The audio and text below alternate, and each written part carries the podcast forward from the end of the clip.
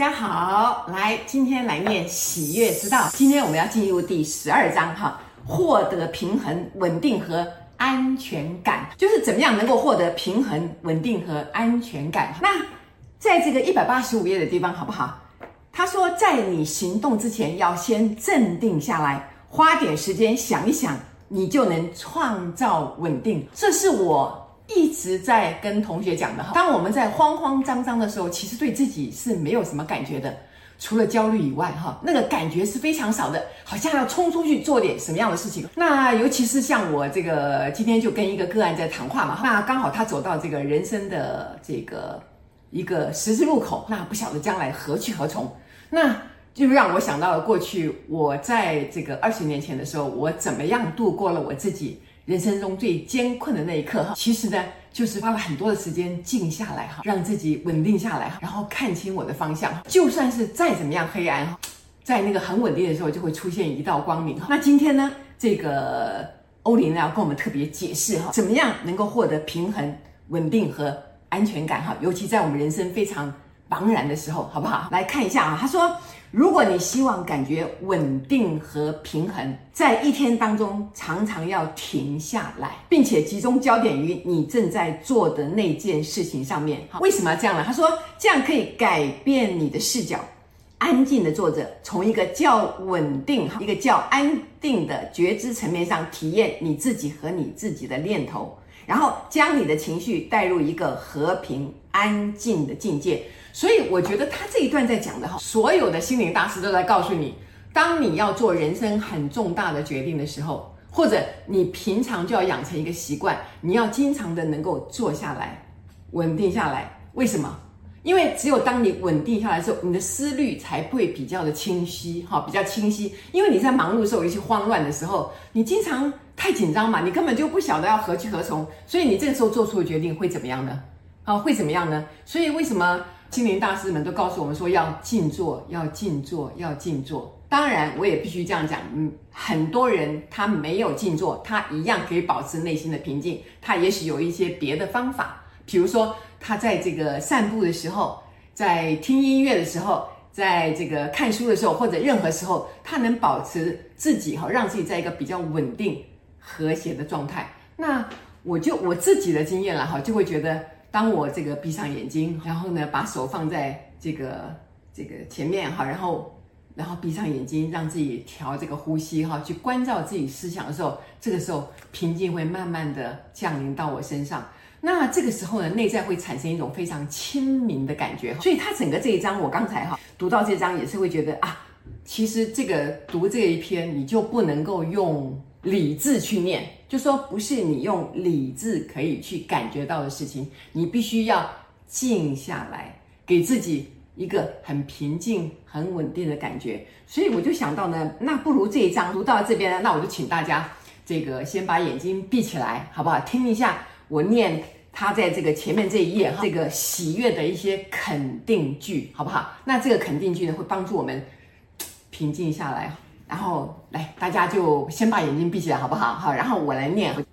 我的思维是平静的，我的情绪是镇定而流动的，我的身体是放松的，我觉得平衡而专注。无论周遭发生什么，我保持在我镇定平静的中心。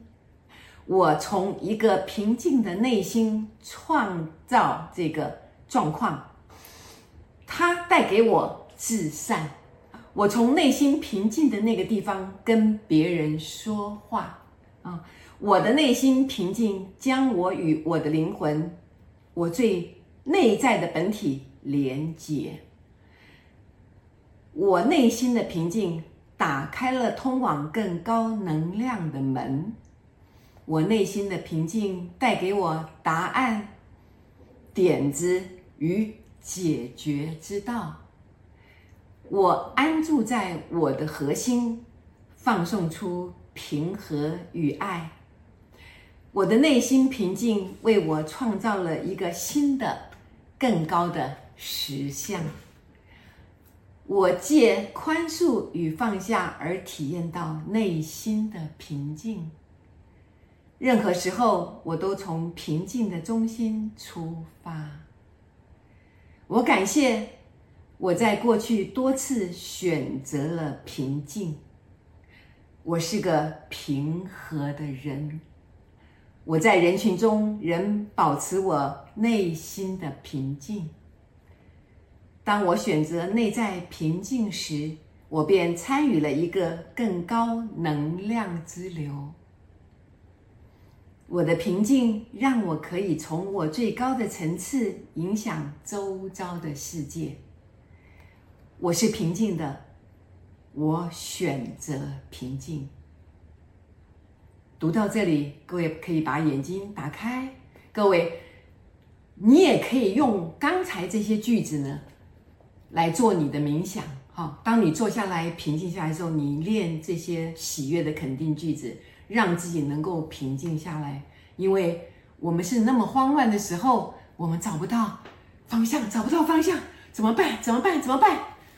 我跟各位讲，我也是要一再的念这些喜悦的肯定句子。来让自己稳定下来的。那我们现在看到他的一百八十七页哈，这个地方是一个重点哈。他说到，你的态度决定你如何经验这个世界。换句话讲，你的态度决定了你怎么去看这个世界，因为你的态度就是你对发生在你生活事情的反应的一个方式。他说，一个能创造喜悦的态度，就是透过喜悦的滤镜。诠释发生在你身上的事情的那种态度。那如果一件事情发生了，你觉得是好的，那结果那个好的那个态度就变成了一个滤镜，让你说哦，一切都是美好的。那当你用这样的态度的时候，不好的事情居然也变成好的了。所以我就发现，我们往往遇到事情的时候就会慌张嘛，哈，就会觉得啊，这件事情不好，因为我们面对一些挫折的时候，通常就会说一定是做错事情了。但是各位要知道，如果不是因为那个挫折，我们能够学到更多的方法，或者更多的选择，或者更多去看事情的态度吗？就是说，只能用这样的态度去看的时候，我们就僵化了。所以很多事情改变了我们过去的想法，改变了我们的态度，让我们可以从另外一个角度去诠释事情。所以他这次告诉你说，你的态度决定如何经验这个世界。他说。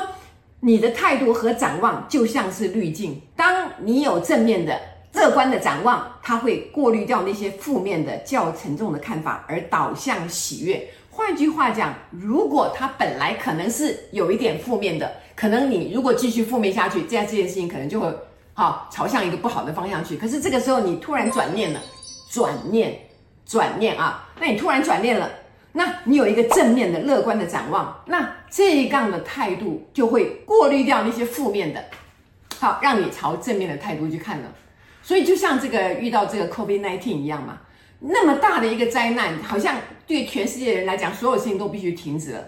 但是停止之后带来的是什么呢？你发现你的生命改变了，你发现你更有一个时间去仔细的观察自己。然后过去你所逃避的事情，你必须要去面对。它有一个非常非常正面的一个东西，在等待着你去发现，等待你去体验，等待你去看见。这是一个什么样的事情？然后这个事情又怎么样会把你带领到一个更好的方向去？所以他说，你的态度反映在你对自己说话时所用的字眼。所以千万不要在这个遇到挫折的时候说完蛋啦、倒霉啦、什么之类的、死定啦、什么之类的，千万不要，而要告诉自己说，嗯，发生事情了，那这个事情到底是干什么？好，一定是正面的。当你这样讲的当下，这件事情就开始有了转机了。这是我一再强调，我这样讲哈，看过这么多的书，所有的心灵大师他的态度都是正面的，因为在所有的不好的事情当中，都有好的一个影响力在里面，等待你去发现，等待你去体会。